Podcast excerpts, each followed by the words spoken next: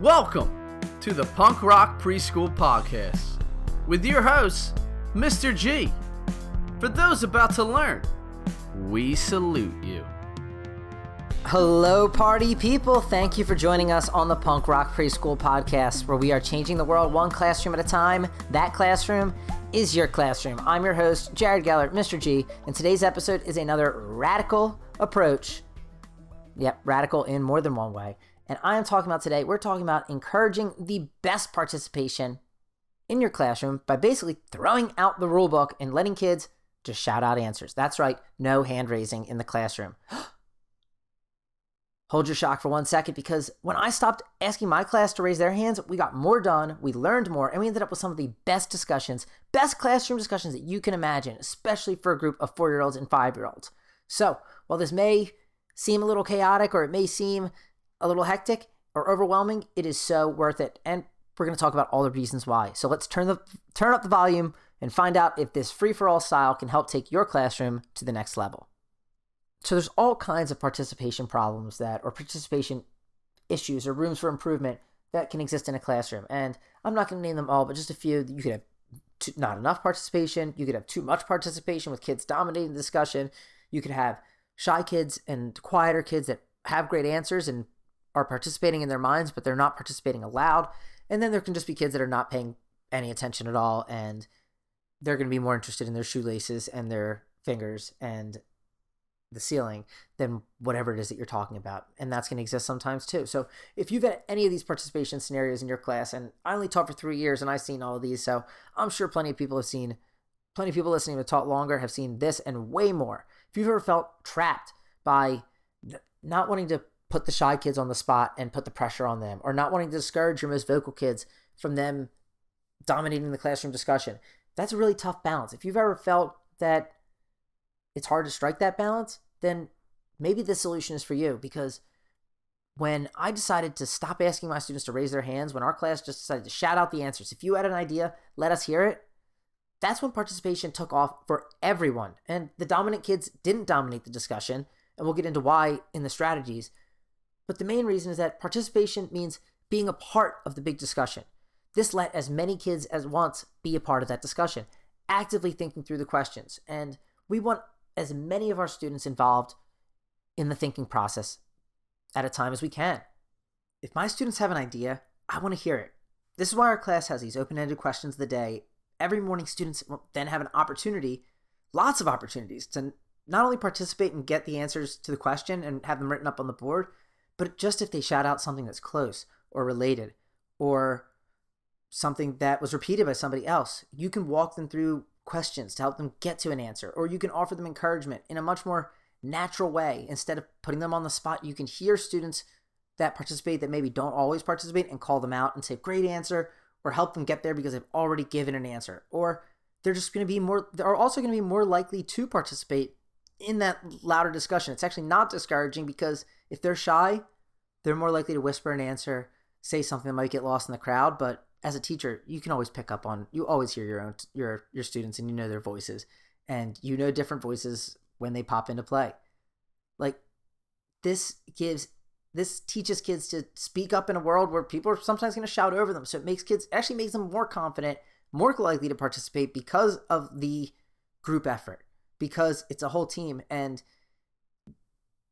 to that regard, you are basically crowdsourcing class you're class sourcing your answers to these questions. So you're getting the best answers. Instead of trying to pick specific students to get them to participate you let everyone participate. Everyone feel like they contributed. Everyone feels like they were a part of answering this question as long as they were thinking about it and being involved in the thinking process which they can absolutely do. Everyone can do that. So our mindset shift is probably pretty easy one to guess today. I bet you could guess this that old mindset, try to call on every student. Well, how's that working? I mean, sometimes it works great, but for me, it didn't work very well. It meant that we were taking a very long time just to get through the calendar and the weather. And we certainly couldn't do the questions of the day if we were trying to call on every single student. Instead, new mindset, Instead of you trying to call on every student, new mindset, tell every student in class to call out. I know it sounds scary, I know it sounds overwhelming, but hear it out. Get kids comfortable sharing their answers, being confident, participating in the thinking process, without any pressure, without any being on the spot, being the one person to give the answer. Let them give the answer, and if they're right, then you call you call on them and say great answer, and you put it on the board. If they're wrong, nobody hears it. Nobody think it just goes into the wind. Just like kids should realize that wrong answers. Don't be afraid of failure. Don't be afraid of giving a wrong answer. This is all part of the learning process, and so students need to be encouraged to be able to give the quote unquote wrong answer. Not that there's ever any answer that's ever wrong. You can always lead them in the right direction towards whatever it is that the answer that you want. But to get them comfortable in just participating in the thinking process and not always being right, not always having to be right, and just not that not that big of a deal. And a lot of people, I mean, kids, especially high achievers, they worry that if they're wrong, everyone's going to notice, and no one ever does. So it's good to get them over this little fear pretty early. And just going over old mindset again, try to call on every student in class. New mindset, tell every student in class to call out, get comfortable sharing their ideas and being confident and participating in the thinking process by participating in the actual question. Now let's get into the strategies on how to stop raising your hands, how you can make this work in your class. So strategy number one, just jump right in, stop raising the hand, stop with that rule. Now be prepared. There's to be lots of answers coming at you, lots of answers coming fast. At least, maybe not right in the beginning, but eventually that's how it's to get. So I'm not to lie, sometimes it can be overwhelming. But we as teachers, we can deal with being overwhelmed when participation, what it means participation is through the roof. I can be overwhelmed by participation. That's a good over feeling of being overwhelmed. And the reason you're going to start hearing all these answers coming at you, flying at you like that is because there's no barriers. There's no wrong answers. There's no pressure. There's no holding on to answers that you think you're going to have while someone else is speaking and you're not listening to what they're saying. Kids are listening to each other. Kids are just ready. They're just rapid fire. They're ready to just give you as many thoughts as they can. And sometimes you might have to slow it all down and stop it and say, "Hold on." I mean, sometimes you might even have to go back to your chairs, come back to the carpet, and let's let's get this right. I mean, that that probably happened once or twice all year, but sometimes you might have to reset. Is my point. But nonetheless, it's not a bad thing to reset when you're resetting because kids are so excited to participate, to give their answers that you are hearing too many answers. Um, so that's strategy number one stop raising the hands and just watch the answers start flowing. Strategy number two establish a culture of respect. So I'm sure people are listening to this and saying, this doesn't sound like the best classroom culture. Kids shouting over one another, not listening to one another, just trying to get their answers out. I totally understand that. That's why it is so important to make these rules explicit, help the kids, help the students understand that they are not only sharing things and sharing toys, but they have to share time with their friends. They have to listen to others. They have to give them time to speak and share their own views and share their own ideas and share their own thoughts because they want that for themselves. And the even bigger reason is that we can learn from everyone. And first thing in the school year, I always tell the kids, always tell my students, guys, eyes and ears are on the speaker. That's not the teacher. That's not the rule. Eyes and ears aren't on me. They're on whoever's speaking because we can all learn from each other. We all have different experiences. We've all lived different lives. We all have different things that have happened to us. And so there are things that we don't know. And there's things that we can learn from everyone, not just the kids in our class, but anybody. So when people are speaking, we need to listen to them. We need to hear what they're saying. And we need to be paying attention and thinking about it. So it's not going to be that simple in the classroom. I'll tell you the truth. It's going to take some practice. That's pretty much it. So start. That's why I said strategy number one is stop raising the hands. Strategy number two is the culture of respect because you can establish the culture of respect, but they need to practice sharing that time. They need to practice listening to others. And the best way to do it is throw them into the fire like that. Practice early in the year and remind students that when someone's called on, we stop shouting out and we listen and we try not to give that same answer again because they gave an answer and we listen to what they say and we learn from our friends. So that's strategy number two. Goes along with the stop raising the hands and it hopefully addresses your concerns, any concerns that people might have about sharing time and listening to one another and being respectful. That has to be mentioned. It it doesn't come about from the not raising the hand thing. This is something that has to be taught in conjunction with it right alongside. But I know you're going to do that, so it's going to be work out just great. Strategy number three, another necessary thing is engagement. Make what you're teaching interesting. If you're teaching boring stuff, if you're teaching kids, if you guys are watching paint dry, it doesn't matter who shout if everyone can shout out answers or not. You know, kids aren't going to be participating. They need to be excited about what they're learning. School needs to be fun. The things you're teaching to be interesting, worth learning. Use YouTube, use Netflix, use videos, get them hooked.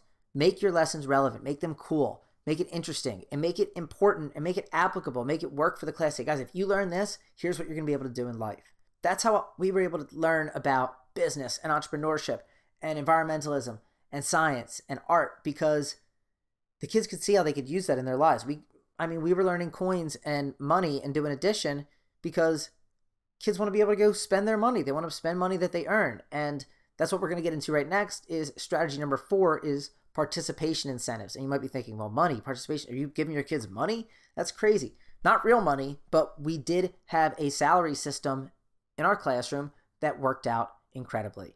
So in our salary system, I would go to, and I'll explain this more in future episodes because this was an entire unit that we did, and it was pretty crucial to the classroom culture that we built. And it, it's something different and fun, and hopefully you'd like to do it. So, to reward kids for their participation, what we would do is everyone would have a wallet, and everyone would have money that would go into that wallet. And if they learned their letters, if they learned their, if they did their homework, and if they participated, and there were plenty of other ways to get money as well they would get money into their wallets. And so for our questions of the day, if someone gave a unique answer no one else had given that I got to write on the board, that was worth $10. And if somebody gave an answer that somebody else had said already that just repeated, it means that they were paying attention and thinking, but they weren't listening fully to the go back to the culture of respect, where not that they weren't being respectful, but they weren't listening to somebody who had said that answer previously. So or they didn't remember it. So still they participated, they get five dollars for that and if they come up with a unique contribution uh, later in the discussion, then they'll get the ten dollars. And that was the limit. You can only get five or ten for each day's discussion.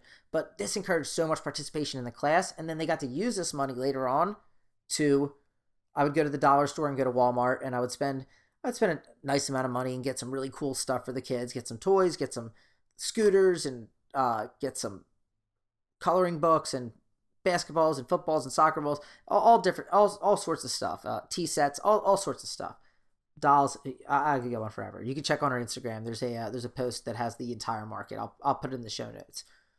Anyway, I would go and get this market for the kids, and then they would be able to spend. Then I would price everything according to how much money they had, and they'd be able to spend their money in the market, walk home with awesome toys and coloring books, and sometimes the class pet, even the class fish, one time got sold. And these kids feel awesome about themselves because they earned this money participating. They earned this money doing homework. They earned this money by learning, by doing their job in school, and then they were able to spend it on themselves and reward themselves for their hard work. So the end goal here obviously is that they get to use the money that they make participating to buy stuff that they want, but still nonetheless these participation incentives, they worked.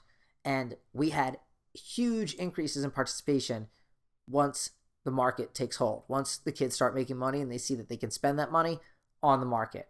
They can also spend it on a lot of other things too in the class. We make it a whole unit. We make it a whole immersive project based learning thing, and we'll get into that later in another another podcast and in the pot and in the uh, in the lesson plans as well at punkrockpreschool.com. For now, we're sticking with why we don't raise our hands in the classroom, and so kind of got off topic a little bit with that last strategy, but I wanted you guys to see exactly how the participation works and how we can encourage it and how can we, we can reward it even without the hands raised. And if we did hands raised, I would never be able to do that $10, $5 thing because it really wouldn't be open to everyone. This it's open to everyone. It's fair. If kids don't contribute, I mean, really all they have to do is listen to other people's answers and shout out the same answer and they can get $5. So if, because that's at least thinking through it, that's at least listening to a certain extent. So if students can't do that, then I mean, you'll probably only have like two or three each question. That's what we had, like two or three students each time that didn't make any money. And sometimes that's the case. And in with those situations, you have to start figuring out what works with those unique students that may really have trouble participating and, and focusing and keeping their attention. Um, and that's more of a tailor focus for individuals. And um, this strategy is more for the entire class. So let's get into strategy number five it is a growth opportunity for everyone. even those students that are not participating that you have to come up with the individual strategies for, this is still a growth opportunity for them. But most, well, more, not importantly, but more at the top of my mind right now is that it's great for your loudest and most eager kids, and it's a great opportunity for your shyest and quietest kids. When you don't ask your students to raise your hands, to raise their hands, your loudest participants can then practice patience and listening and encouragement and waiting because I would have students that would just want to have the first answer every time. And that's awesome because these students were super advanced, which meant we could start working on okay, guys, I know y'all have the, the answers. I know y'all are ready to answer this. Can you try and wait and help everyone, let everyone else get a chance to think through it a little more and to try and give their answers before you shout out first. Would you be able to do that? And they always want to help. Yeah, sure, of course, Mr. G, we can help. We can definitely wait. We can definitely do it. And sometimes it's a little tougher, easier said than done, but that's what makes it a growth opportunity. The most eager kids, the loudest kids, the kids that want to give every answer and have their have their uh, answers written up on the board. Those are the ones that do need to practice that stuff, and the ones that are they're probably very capable of practicing it. So it might take a little time, but that's a growth opportunity for them. Same thing with the shy kids and the quieter students. They are going to be more encouraged to start coming out of their shell and be a part of this class discussion because everyone else is contributing. And I'll tell you, I mean, especially after we did our participation incentives and we started the salary system, I had two students, Annabelle and Stella, who both just took off last year. Just took off they were very quiet all throughout the year, very quiet up until the towards the end of like the middle of the third quarter. And then all of a sudden, just couldn't get them to stop giving answers. They were given every answer. They became the dominant kids that I had to start saying very quickly. In like two months, they went from having to try and get them to give answers to having to say, guys, Stella, Annabelle, girls, come on, y'all got to slow down for a second because they were just doing so great because they uh, it clicked for them at a certain time and then the participation was just through the roof and so even the kids that you may think early in the year are quiet it's going to be difficult they might not come along with the participation they will surprise you because these two ended up being i mean they were always great students always amazing kids. But on the carpet they were a little quieter and then all of a sudden boom they took off just so much growth. And I really do attribute a lot of that to the no hands raised because it their personalities also jumped out of their shells around the same time and the confidence and the swagger and the just I know what I'm doing in school. School is fun and I'm just having a blast. That was there every single day. Now I understand why some people may be a little nervous about this, saying that, well, when students go on to kindergarten or go on to the next grade, they're not going to know the rules. They're not going to be comfortable with raising their hands. They're just going to want to shout out. It's going to be a mess for the next teacher. Well, I had this concern too, and I just kind of figured that one of the socio emotional goals that we hit throughout the year is being able to apply rules of one classroom in a new setting. And I mean, my students would go to music class and they'd go to art and they'd go to the other specials and they would follow the rules within those specials and they'd follow the rules in the cafeteria. So kids really do understand that it's the teacher's rules and it's not just, you know, do whatever you want because that's how we do it in our classroom. At least make sure you explain that to them. But surprisingly, that's never happened in, at least not in my experience. No kindergarten teacher ever told me that my kids were just shouting out and uncontrollable and they couldn't they couldn't seem to help them understand that we raise our hands in school. I mean, teacher explains it on the first day in kindergarten. You raise your hands in this class. Your kids see everyone else raising their hands. They get the picture pretty quickly. And we saw plenty of times in with field trips or with guest speakers coming in that or going into a different classroom for indoor recess or going to specials that students will adapt to the rules of the classroom and they know that the rules in my classroom were a little different than the rules everywhere else. We we certainly made that clear because the other classrooms didn't have somebody playing a guitar. They didn't do nearly the stuff that we were doing. So it was pretty clear that things that you do in your classroom are your classroom. So I wouldn't really worry about, oh, if they don't raise their hands, they're not going to ever learn to raise their hands. They'll learn to raise their hands if the teacher asks it of them. And if you want them to raise your hand, then have them do it. Do what works for you. This was just my experience. And I really think that the free for all class discussion, getting everyone involved, getting everyone participating, that worked for me and my class. And I'm just sharing those experiences. I hope I hope that they are valuable or interesting or useful to all of y'all. So if you want more information or you want more about our participation incentives, our salary system, the money in the wallets, and the market, come to punkrockpreschool.com slash 010, get our freebie, 010, punkrockpreschool.com slash 010, get our freebie, which will include the whole salary system. So what, you know, $1 for each uppercase letter, and then you get a bonus for learning all of your, all 26 uppercase letters. And it goes on like that for pretty much every standard that you can imagine for pre-K, kindergarten, and first grade because once your students start earning that money and start checking off these standards, they need something else. They need that next goal. They need to keep going.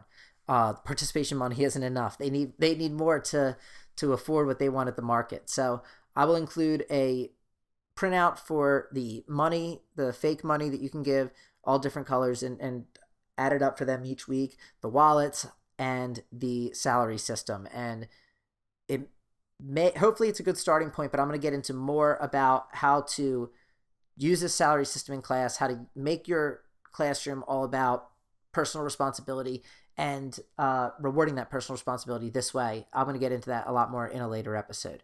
So stay tuned for that, and I'll be sure to let you know if you download this freebie. I will put you on a list that will I'll be able to let you know right away that this is something that you like, and I'll keep you updated to episodes like that and new products and new freebies that are linked to these participation incentives and this salary system and this whole project based learning about around personal responsibility and uh, being rewarded for it with with a money system and a market. But again, back to not raising your hands and why we shouldn't do it. Changes you can expect to see if you put the strategy in place more participation and not just better quantity of participation, but better quality of participation because you are class sourcing, you are crowdsourcing your answer.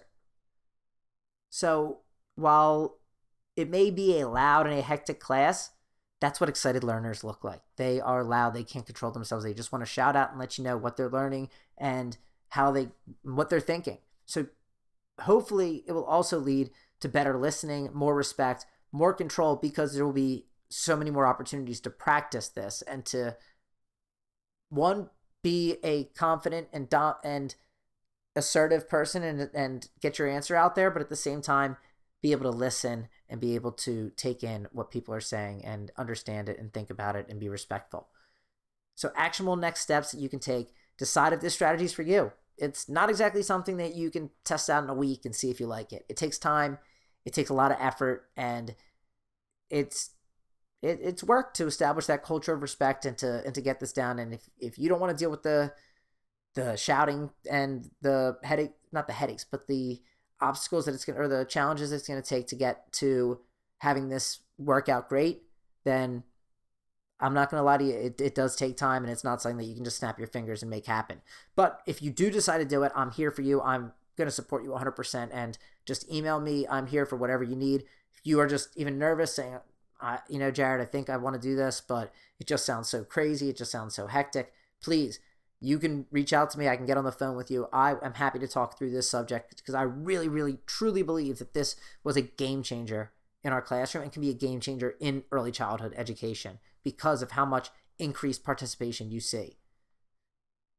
So, if it is for you, establish that culture of respect and jump right in. Just start teaching it. Just start asking questions and having students raise their hands and being dynamic with it, working with them and telling them if they need to be more respectful and listen more and to quiet down, just tell them that. It's only going to get done through practice. But once they get it down and they master it, the results are incredible.